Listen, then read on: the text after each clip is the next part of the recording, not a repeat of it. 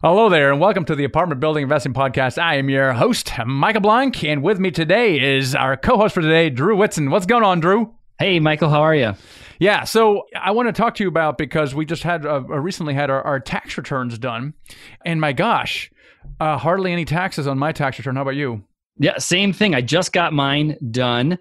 Uh, had to, had to put an extension on it. But one of the things I just love about being a real estate professional uh, is the fact that we can shelter uh, so much of our income from the tax. And uh, just one of the most amazing benefits of being invested in real estate is just how much incentive there is in the tax code for to do what we do. And the consequence of that is we pay almost no, if any, uh, income taxes at both the state and the federal level. It's amazing. Uh, as a passive investor, you get this K one, and you know you invest a hundred thousand or whatever, and we you know return eight thousand dollars of cash that you can go you know buy beer with or whatever you want, and the, and then your tax return shows this giant capital loss on there, and you know, their CPA is like, oh, you poor guy, yeah, so sorry you made such giant losses. When and the fact you know fact is those are all depreciation losses, right, and it offsets other passive gains. Now the real estate professional kind of is kind of cool because it bridges the passive income with active income. Yeah. One of the uh, one of my investors, Michael, had an annual tax bill of three to four hundred thousand dollars a year. He was a very successful businessman, and after starting to invest with me, he took that down from three to four hundred thousand to zero. And he was able to do that because as he invested in our multifamily investments, um, we could use tools like cost segregation, which allowed us to accelerate some of that depreciation and push that forward. So we have those kinds of partners in place. And my investor, not only is he making money on his investment with me, he's also saving a tremendous amount of taxes that he has to pay every year. Now, does he like to be a real estate professional? Uh, he de- well, it depends what kind of income you have. If you're a real estate professional, you are allowed to have some more. There's more rules associated with what you can deduct. However, if you are a passive investor and you also have other profitable passive income, you can pair that against those gains. Um, and so, some of the most successful people in this business might have spouses who are physicians who might get their tax returns or they're, they're earning income through a partnership uh, in the medical field. And so, by being a real estate professional for one of the spouses and someone else that runs their own business uh, in a partnership, they can really pair that up to have some really powerful tax savings. Yeah, the real estate professional is something uh, super interesting to look into. It is kind of a pain because you have to track your time. There's a certain number of hours you need to spend on real estate, but it doesn't have to be just you. It could be your spouse. So, for example, the spouse could uh, get their real estate license. It could be any real estate. They could be brokering. They could be doing lease ups. Really, the definition is fairly broad, but there are requirements for that. But in so doing, there are benefits uh, to that as yeah. well. So kind of a pain, but the benefits are, are, are, big. I have heard though that the you know the risk of audit does go up a, a bit if you do that. Uh, but again, if you're tracking your time, you're keeping your records. It's a great uh, it's a great way to go. So absolutely, you're in the money. Keep as much of it as you can. That's right. Exactly right. So Today on the show, we have uh, someone who has quit their job, and, and I love this this particular guest, David Camaro, because he was one of our mentoring students, which is great. And we interviewed him about a year ago in episode uh, 185, and you can ter- you can uh, hear all about his backstory, how he got started, how he did his first deal and quit his job. Today, though, he's back because a lot has not only has happened uh, since that year he's gone, he's significantly scaled his business in many different ways. He's investing in his online thought leadership platform, but he's also joined us as one of our mentors. So we have a mentoring uh, organization where we mentor people that want to quit their job with real estate. And uh, he has not only done that, but he's decided to kind of give back. And that's really exciting. It's uh, it's really one of, of two, uh, Jeremy Lemire being one of them, who joined our organization as a mentor after having gone through a program and, and quit their job. And that's super exciting to me, Drew. So I'm just really excited to get David on board. He's got a, a great background in management consulting. He's super educated. He's got master's degrees, you know, kind of like I do. And he's kind of throwing away on real estate. Oh, no. But despite all that, he's been, you know, he's a quiet guy, Drew. When I when I first met him, you know, quiet guy, and I just wasn't sure about David because he didn't really say much, never asked any questions. And then he just, you know, quietly crushed it and continues crushing it. So he's super smart and he shares a lot of things that he has learned in his uh, his years and, and short time and in doing deals, but also now he's got the benefit of working with many different students and he has a benefit of that. So with no further ado, let's get right in the show with David Camaro. You're listening to the Apartment Building Investing Podcast, where we'll talk about all aspects of buying apartment buildings with a special focus on raising money from others. And now, your hosts, Michael Blank. David, welcome to the show today. Hi, Michael. Thanks for having me again. I'm really excited about it uh, because, yeah, we did actually have you uh, almost exactly a year ago, episode number 182, where we talked about your journey to financial freedom.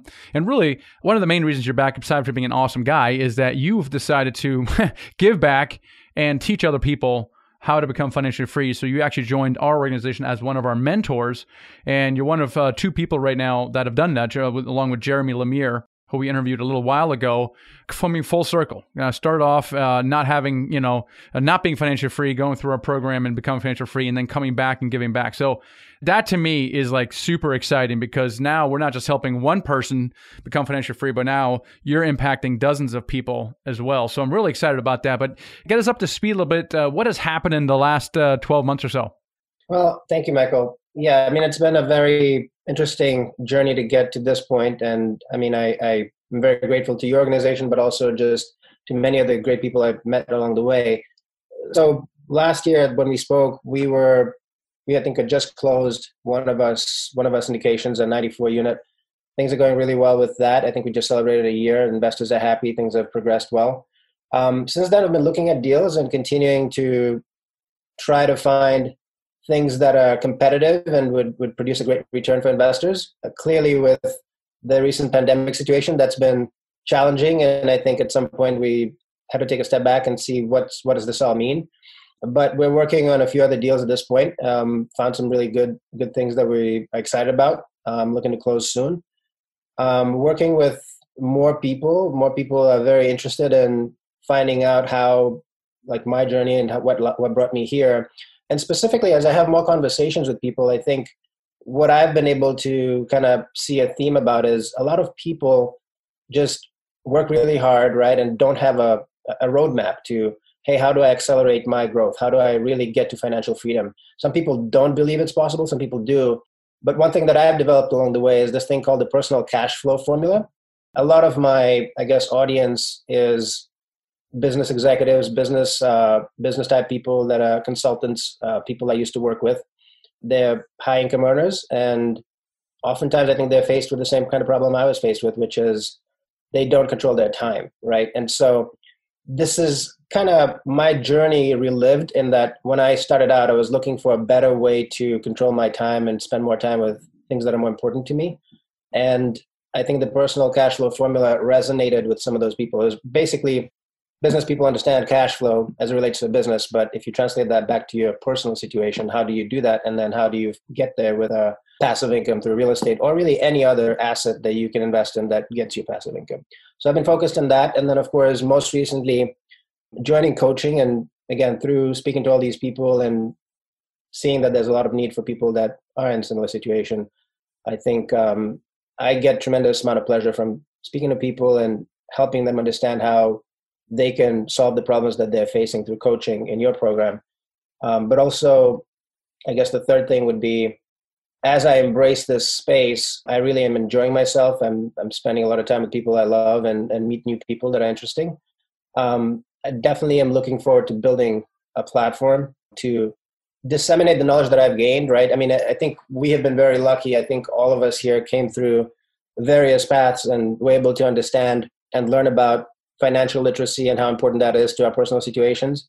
But I think this is not taught enough, and being able to help people with, hey, this is this is this is actually very very possible in in this country, right? As immigrants, you come here, you have high lofty goals, and some of us that make it, I think it's our duty to kind of disseminate that knowledge and make things easier for people. So. I am in the process of building a platform, which I'm very excited about. I think things are going really well, and I'm really looking forward to see where this is in another year. You know, you, you talked about making people believe it's possible. And I, I sometimes find that that's what's holding people back. The people, the reason that people don't take a next step is they don't think they can do it. They don't believe they can do it, even though people have done it around them. You know, what do you think? Uh, what helps people believe that they can do something? It's a really good question. I think ultimately it's knowledge, right, or the lack of knowledge, right? I think a lot of people have limiting beliefs and and those stem from various things right? Upbringing background where they grew up and what opportunities are available. But some of them are just things that they falsely think are true. And i think that's where knowledge is very important. I think if you learn that hey actually getting a loan on a property that's over a million dollars is easier than getting a loan on a personal house that's a hundred thousand dollars i mean that's very powerful right? That's something that not a lot of people know if you can understand that through various strategies and depreciation you can avoid paying taxes or you can you can minimize your tax burden right legally. There's so much in the in the news about this right now with i mean right or wrong whatever part of the political landscape you're on but i mean people that invest in real estate know that yes real estate is just set up in a tax advantaged manner for investors and for people. The government encourages you to own real estate in this country. So just knowledge of how to handle your personal finances and knowledge of what is possible i think is is very very moving. I mean there's definitely a, a part of this too which is personality right? If you are not a person who wants to go out and new, find new things and learn new things um, discover things that you didn't know about or ask questions that haven't been asked before then you'll be a bit at a disadvantage but i mean you can still do it i think knowledge is the most important piece of this david as you talk about educating your investors obviously the covid world is scary right there's eviction moratoriums how has that changed the way you have spoken with your investors about the risks and benefits of real estate? Yeah, no, that's a great question. So when when the virus first struck, when the pandemic first happened, like many people who have raised money and have investors, our original response was, "Hey, we're going to take a very conservative approach here and actually reach out to investor base and say, guys, we will most likely not have a distribution this quarter." Um, and that's what we did. And um, again, just being proactive and being very upfront with investors, we said, here's why we're doing this, right? We don't know what this looks like in another six months. Um, but we want to be upfront and be very communicative with you so there's no surprises. And we would rather conserve cash so that we can pay the mortgage down the road if, the, if it comes to that. Now, frankly, I think we, we heard, we, I had questions back from two people that were, that are in our investment community. Two, two of my investors came back and said, well, um, how long do you see this playing out, and what should we be planning for? None of these were difficult questions. These were things that we had to answer, and I think that was the right thing. As things progressed and rents came in, I mean, we basically told our, our, investors that actually things are looking up and good, and, and we will make the, the distribution for that quarter. Now, that was kind of like uh, the first jolt that we received. And I mean, interestingly, I think one thing that we all have learned is within the real estate space, right, there are so many segments of real estate. And I think a lot of people just hear real estate and it's like, oh, well, things are bad and New York is 40% empty and nobody's going to get paid. I mean, within real estate, I think what apartment investors have learned and what everyone's really learned is that, I mean, even when management consultants and business people don't travel and don't stay at hotels as much anymore, even when we don't go out and eat at restaurants anymore, right, or severely reduced, even when people work from home and don't go to the offices anymore, people still have to come back and find a place to sleep and put their head on their pillow. And that is extremely powerful. So people do still pay their rent despite all the eviction moratoriums. So that has been a very powerful thing. Um, within our portfolio, we've had clearly, I mean, some people, when you get, when you reach a certain number of units, you'll have some people that take advantage of the situation, but they've been very few and far between. Uh, most people have been able to be very upfront with and say, hey guys, this is what's going on. Here are the rules um, clearly we can't evict you, but we'd like you to pay if you can. And most people have been paying very, very well. I have had groups reach out to me that I never knew about that basically came back to me and said, Hey, we are an investment group out of such and such university, and we have a, an endowment that we invest in real estate. Because of the current situation, we are looking for apartment investment opportunities and we would like to consider you. I mean, this is something, I mean, and they, they basically come out and say this we typically have a much more balanced portfolio between office space and retail and others, but right now, multifamily is the only space that actually has been paying out 90% plus of rent collections. So, I mean, I guess that's some of the education, some of the discussion that I'm having with investors.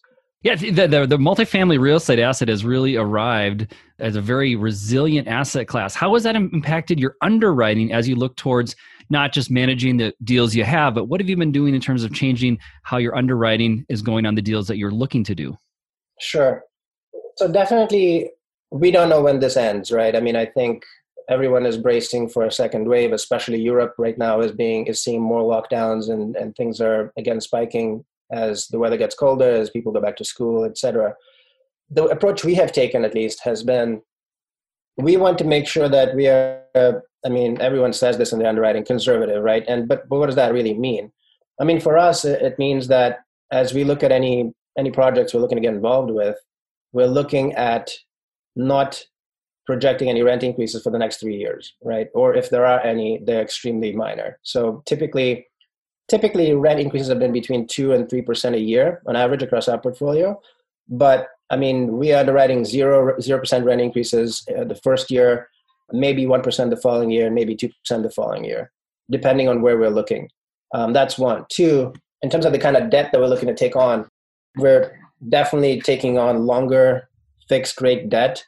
And I think I'm a bit unique in this, in that one of the deals that we're doing, we actually considered a HUD loan because, I mean, HUD loan rates are extremely low. I think the, the deal that we're working on right now will actually get a rate below 2.5%, something like 2.4%, because rates were at 2.14 plus the MIP was 0.25. So I think we're looking at a 2.39 interest rate for 35 years. I mean, that's that's ridiculous, ridiculously low rates. But what that does is it protects our investors, right? In that we know that the rate is fixed for a long time and it's a great rate. So again, that further helps us with what we think we can deliver. I'm sure it's a it's a definitely a longer hold period potentially, but again, with the COVID situation, one thing that we have told our investors is where we could maybe do five year holds and, and, and such in the past, we would like our investors to be ready for longer hold periods. If we can get them earlier, we would, but that's one of the things that we're kind of having conversations about.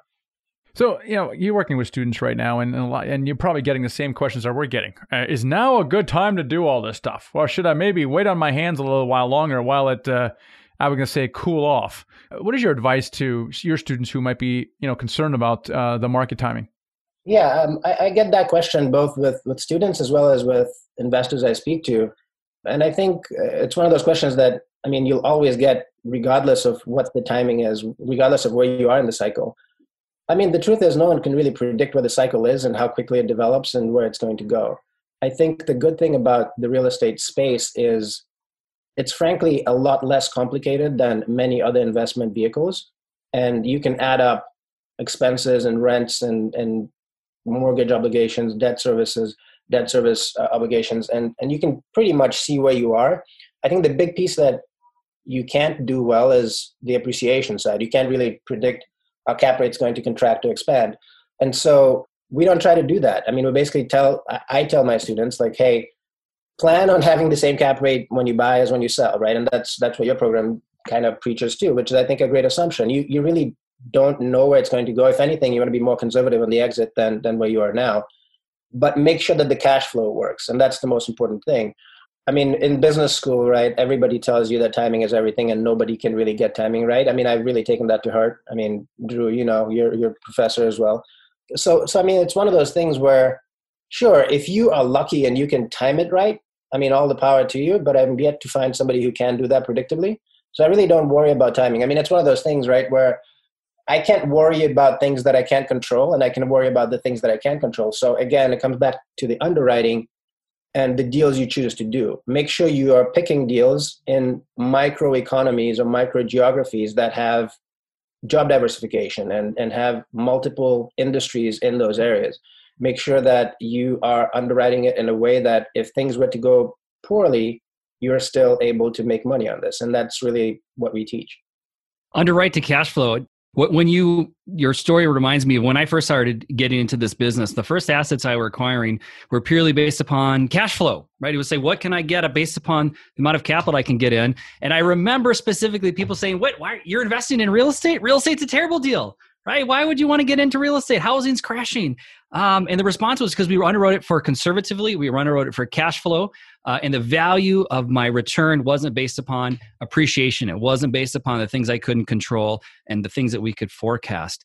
So, when you talk more about with this with your students, how do you help them get to that first conversation with their investors? Uh, and sort of think about to your experience of when you moved out of doing deals with your own capital um, into deals with your new investors, how do you help them have that conversation these days when around you you sort of see the kind of risks that we see in the market? Yeah, no, that's a great question. That's a question that students get, and really anyone who's trying to raise money gets, right? I mean, so, and there's, I think, again, back to our original question as to what do people need i think need, people need education and knowledge so the knowledge that that helps here is understanding that with the real estate multi-family asset class that we're looking at there's really two components to your return right one component is the cash on cash return which is i mean plainly speaking it's it's the profit for that year after you're done paying all your expenses right? So the kinds of deals that we teach students to invest in are those that once rents come in and we assume a certain amount of vacancy and, and non-collection if, if anything and all the expenses come in which with large numbers you can predict pretty closely where you will be there's a certain component left over which is distributed as cash flow which is your annual return or your cash on cash return right? If it's a REIT if you're in a REIT that's your typically your dividend. But essentially this is your return. Typically with with properties we look at we look at something between 7 and 7% on up cash on cash return. And again that if you think about it right that return goes up as time goes on as rents go up. Now so that's just one part of your component of your return right? The second piece is that appreciation that we just talked about. So when you go and sell that asset in five years or six years or three years or ten years the expectation is that if you have indeed operated this asset well you're driving the value of the asset through the bottom line, right? The the NOI, which is your essentially proxy for EBITDA for all the business people out there.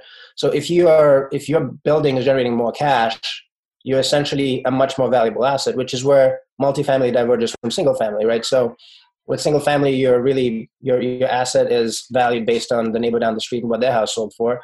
With multifamily, you are in the driver's seat where you actually control the price of your asset, namely by running it properly. If you can raise rents a little bit and you can drive costs down a little bit over time, your NOI goes up, proxy, your EBITDA goes up, so your business slash your building in this case is worth more.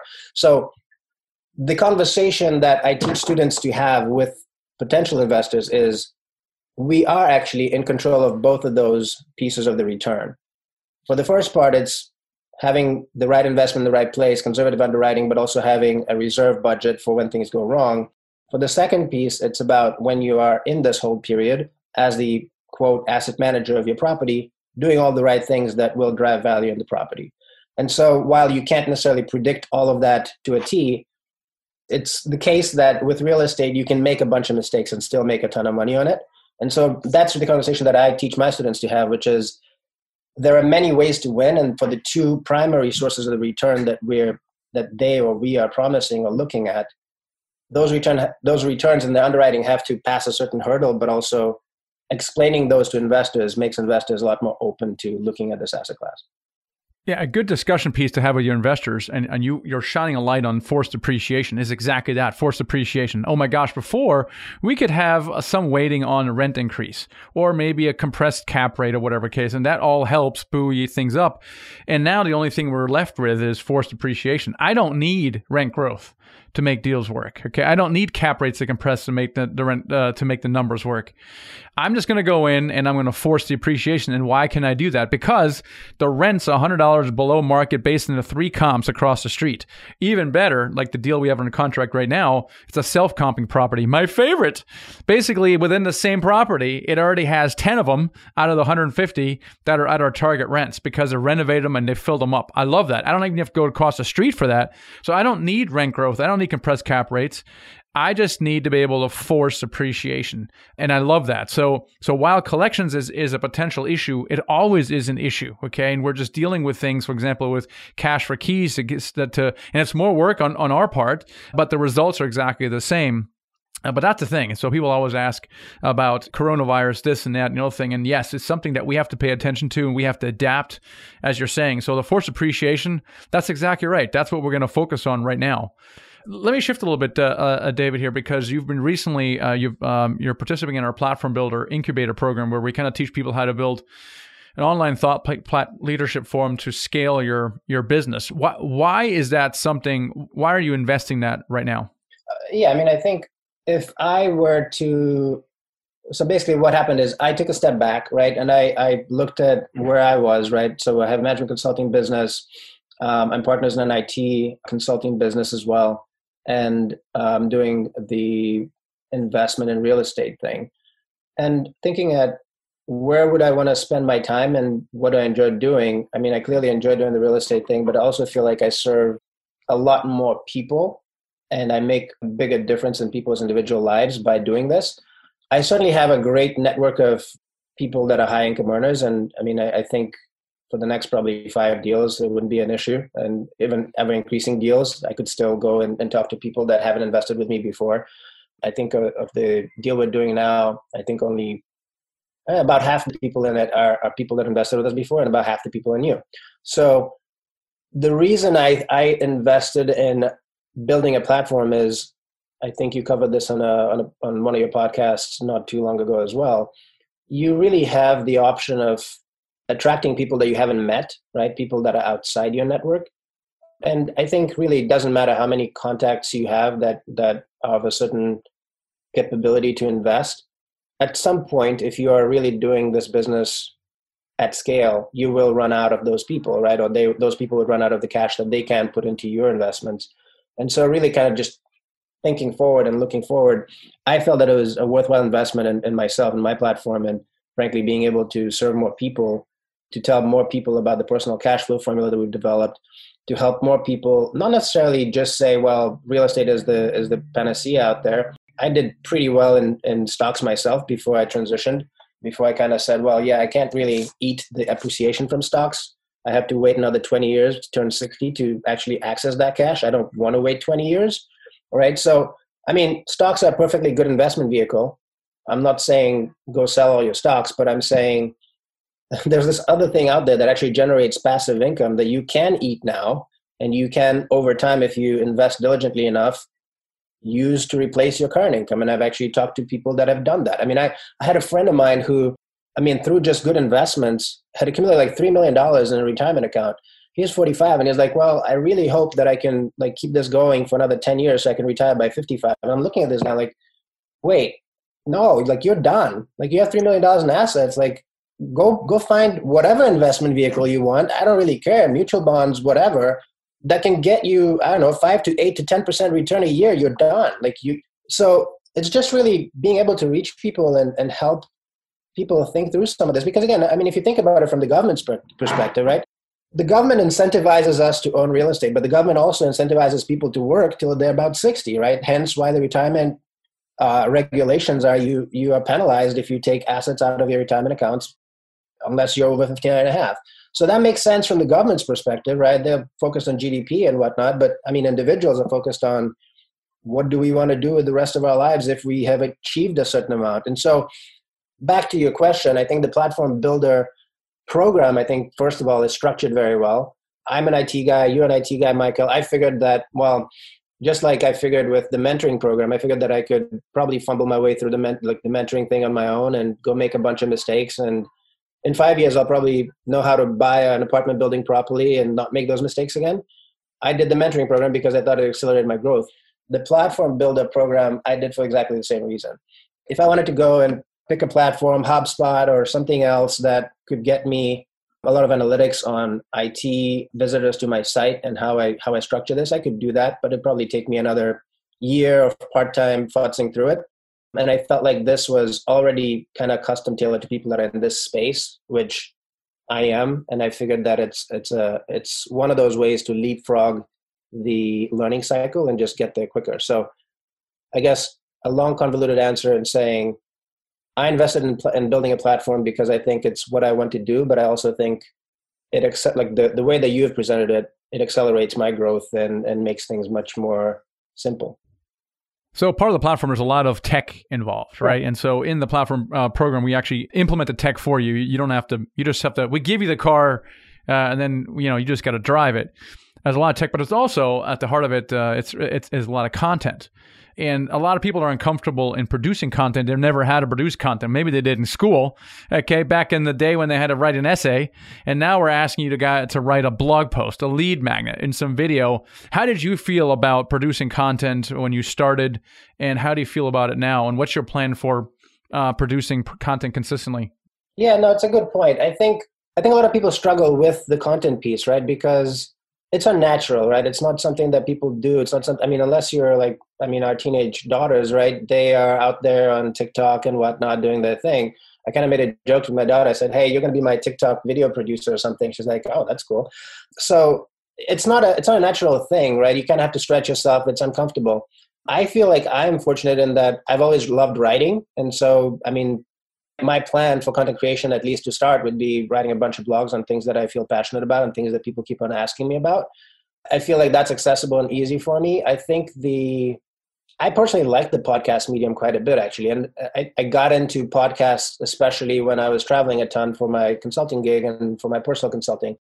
And also, I think podcasts are very accessible when you like go for runs, if you're a runner, if you exercise on your own kind of thing. So I like the podcast medium. I haven't quite decided if I will do that more seriously. I did go out and get one of these fancy, nice microphone things just for fun. Nice. But I mean, that's a plan to start, it was again the writing piece. I'm very comfortable with. Um, as a as a consultant, you write a lot of kind of marketing type material and decks, and sometimes they have to be very compelling, right? Which is which is good. I guess we'll see where this goes. It's it's a little bit like a citizen, an unnatural act, and what I, I just love watching you guys that come through this, uh, you know, this this program because you come in. Uh, I'm not a writer. I hate the way I I look on video. I don't like the way I sound on podcasts. And there's this resistance to all this content production, and almost almost without exception, by the time we're we're done, you guys become content producing machines. And I think it's in you alluded to it earlier. You kind of figure out you actually have a message. You literally are serving an underserved audience that all they know is investing in the stock market. And I think when that happens, it really encourages someone to produce content. Uh, even the, the, other, the other shout out to Spencer Gray, who was like, uh, you know, I don't, I'm not, he's kind of a quiet, you know, and he put out a video and he, he talked about his first video put out and he goes, it sucked. It was the worst video ever. And then someone responded back on social saying, This is great. Thank you so much. That's exactly what I needed. And he goes, like, I can't believe it. The video completely sucked. And somehow it's, it, you know, it's, it served somebody. And so he was really encouraged by that. And that's, you know, when that, when that happens, it just kind of keeps you going because you realize that you're serving somebody. And without that content, you're not serving that someone. And, and so I think it's really great. And uh, you've really embraced it like you, like you always do, which is awesome. So what's kind of next for you? David, moving forward? Doing a bit more deals, a few more deals, getting a few more investors, talking to a few more students, and people.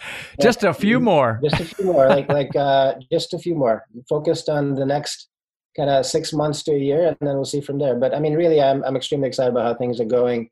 I mean, I'm talking to people I used to work with, and I mean, they're still kind of doing the daily grind and traveling with kids and through COVID, and it's just I mean, it's it's it's difficult. I mean, I I would say it's it's not an easy world out there, and I think also, I guess one of the things that does strike me, right, working with a lot of business people, a lot of business owners. I mean, there's many paths to wealth in this country, right, or really anywhere in the world, and I feel like a lot of people that work so hard should be able to keep a bit more of what they work for, and I think real estate is a good way to do that.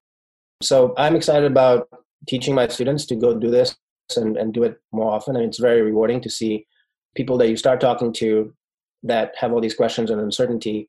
And then in a few months, they're much more certain of themselves. They're much more confident in how they approach the market and how they approach the space. And then in a few more months, they, they close their deal. And you're like, wow, this is, this is amazing. It's very, it's very, very fun to see that. Um, but also, I'm very excited to, I mean, help some of the folks I used to work with, um, people that I've met through various sources that I mean, don't even ask me a ton of questions. They're like, "Hey, we really trust you. Can I can I invest for my brother, or can I bring my my sister or my family member in, or can I introduce you to my friend?" Um, because I mean, the cash flow component of real estate is very powerful, which I think a lot of people with investments just don't consider the cash flow aspect. I had to explain it to somebody like, "Hey, so no, you can't reinvest your cash flow distribution back in the building because we've already bought the building." This is a perfect time for you to take that and go buy a stock at the 6 to 8% that you were doing beforehand. But if you actually think of that return, right? So if you think about if you think about the return of, hey, here's your daily ca- your your cash flow distributions annually for the whole period, but you take year one's return, go throw that in the ca- in the stock market at whatever eight percent return, let's say. I mean, that return is much higher than the actual return, right? Because we don't really think about it that way. Because when we when we give people their money back, when we distribute money, they can go do whatever they want with it. But if you really are comparing it apples to apples to the stock market, you actually need to reinvest that money to actually have a side by side comparison. All right, David, parting advice. You have all your students in front of you in a giant room. What are two or three things that you want to say to them? Oh, I want to say so much. I guess three things. One, you have to start. I mean, start and do something. Go buy something, something small, something you can afford, something you can raise money for, right? I think a lot of people have the question of how big of, a, of an asset should I go buy? And I, I mean, my response to that is, I mean, it's what you think you can do. If you have your own money, go out and do it. If you have the capacity to raise some money, you're probably limited by how much money you can raise, but buy something, start. Uh, don't sit and do nothing. Don't don't read the next book. Don't listen to the next podcast. You need to actually get off and go do something. I think two, what I wanted to bring back is a few episodes ago, you talked about your health crisis and how that made you rethink your priorities in life and really how would you be living your life if you had a scare or if you knew that you only had X amount of time to live. I think that was a very powerful episode. And for anybody who hasn't listened to it, I'd, I'd encourage you to go back and listen to that episode. Michael talks about a personal health scare he had, which kind of had him rethink what he was spending his time on, right? And whether he was spending his time on the things that were truly important. And I think, I think one of the reasons I do this for sure is I want to be able to impact people that way, where the things that we teach even minutely, if they can help them in their personal lives and their, their families and their loved ones, I think that's very powerful. So I'd say the second thing would be make sure that you are prioritizing the important things in your life. I think there's a consulting matrix out there which is important on one side and uh, immediate, right? So uh, something that's urgent and important, and something that's you basically have a, a quadrant of important and urgent and non important and not urgent. You want to make sure you're working on the important and non-urgent things because those tend to fall off and that's very important. But also don't wait till you're 60 to live your life right? Make the decisions today to make sure that you do spend your time with the people that you really care about. So i think i'd say those are the two things um, a lot of people asking me in terms of students a lot of students asking about how do they get access to deals right that's that's a question that comes up a lot with newer folks I think you get access to deals whichever way you can. I think you you hustle, you talk to brokers, you go on LoopNet, you go on frankly Realtor.com. I found deals there that I never thought I'd, I'd see on there. Just talk to a lot of people, but you need to find a way to start. Um, just start somehow. Love it so much. Hey, just been great, David. How can people uh, connect with you? Sure. Um, our website is Cape Sierra Capital.com. That's C A P E S I E R R A capital.com. And while you're there, check out my ebook. It's called The Personal Cash Flow Formula. So, um, this is the ebook where I talk about how you transform kind of your how do you how do you look at your personal picture from a income and expenses perspective and how do you make sure that you put yourself on a path to financial freedom so go to capesierracapital.com slash cash flow and you can get a free ebook there i hope that'll help you yeah, it's a great freebie you guys came up with in the Platform Builder program. So nice job shouting that out. Check it out. Dave, thanks so much for being on the show. Thank you very much, Michael. Thank you, Drew. It's great to talk you, to David. you guys always. Thank you. So if you believe in mentorship and it's something that you value because you want to accelerate your goals, uh, you want to put what they call bumpers around some insurance policy that you avoid some of the bigger mistakes, check out our mentoring program. We're really super proud of it. It's at the michaelblank.com forward slash mentor. In fact, we guarantee results. We guarantee that you'll do your first deal or we'll keep working with you until you do. And we can do that because we've helped so many people and we kind of figured out the game plan, the blueprint to get people into their first deal. And certainly David, uh, it was a product of that. And now he is one of the mentors giving back. And you can check out uh, more about that at the michaelblank.com forward slash mentor. And if you think it's for you, then schedule on uh, schedule a call and have a strategy session with us to see if mentoring is right for you. Uh, Drew, what kind of stood out for you in a conversation with uh, with David? You know, one of the things that he really emphasized to his investors and to his students is that the value of real estate uh, is within your control you have all the ability to control the value of it because you control uh, your the amount of investment you put into it by raising rents managing these expenses. So uh, despite what is happening in terms of the single family home prices going up and down despite what's happening with covid we have so much control over the value of these assets that they're not subject to the same kind of risks that many people actually think they, they, they could be that's a very good point. And that stuck out for me as well because there's so many uncertainty going on. And if I were holding single family houses right now, you know, in any market, I'm like, well, I'm not exactly sure what's going to happen. And I don't control it either way. And we actually have a high degree of control over commercial real estate. And that is a key takeaway from today as well. The other thing that uh, he said is, you know, a lot of times people don't believe they can do something. Mm-hmm. And his solution to that was knowledge Now, I don't think he's wrong. I think some people can get stuck in the knowledge collection phase. They just keep going seminar after seminar, reading book and listen to podcasts, you know. But I do believe that knowledge is key, especially when when it helps people visualize something. It's hard for someone to believe something's possible when all they see is darkness, a fog in front of them, right? If someone can shine a light and they see kind of the the blueprint, the path to something, if they can see something working, then it changes and for many people allows them uh, to believe that they can do something. Yeah, activity is not the same as progress. I love when he said, go do something. You heard it over and over go do something. Don't read your book. Don't listen to any other podcast except Michael's. But after that, go out and do something. Absolutely. The other thing I really loved about what uh, he said was how much of his underwriting now is dependent upon cash flow, right? He said, we are not going to underwrite our deals and let our returns be required by something we don't control. There's the, the there's our we we want forced appreciation. We want to control the value, and we're going to say cap rates. Well, if they go up, or you know, if they we're not going to require our cap rates to go down in order to hit our investors' returns. So they're thoughtfully underwriting to cash flow. Um, they're being very conservative, uh, and I think his investors are in really good hands. Absolutely right. Uh, the thing that I remember also was reflect on your priorities in life, and then make them a priority. That's certainly something I, I, learned recently with my heart attack as well. While I feel like we're on the same track, Drew, that we're helping people become financially free, and you're doing a big part in that by being on the podcast, but also heading up our mentoring organization. And I just feel re energized. In fact, I have a higher sense of urgency to get the word out to more people but it is trying to think about it forces you to think about what's what's uh, what's a priority for you in life and then you make those things a priority. It's just and sometimes we don't. We just work on the urgent things that aren't as important so that was a key takeaway as well. So i hope you guys found that valuable today. Interview with david camaro super smart uh, super motivated and now he's inspired and hope you were inspired by what he has done. Again if you're interested in mentoring check us out at themichaelblank.com forward slash mentor. We did talk a lot about uh, passive investing so if you're interested in investing passively with us encourage you to check check us out. We're at nighthawkequity.com. Check us out and uh, click on the join button. You can join our investment club, fill out a short form, and then schedule a call with us. We'd love to have a conversation with you about one of our upcoming opportunities. So, with that, thank you so much. Get you guys next episode. Thanks for listening to the Apartment Building Investing Podcast with Michael Blank. For more free podcasts, articles, and videos, go to themichaelblank.com. There, you can also download the free ebook, The Secret to Raising Money to Buy Your First Apartment Building. Till next time.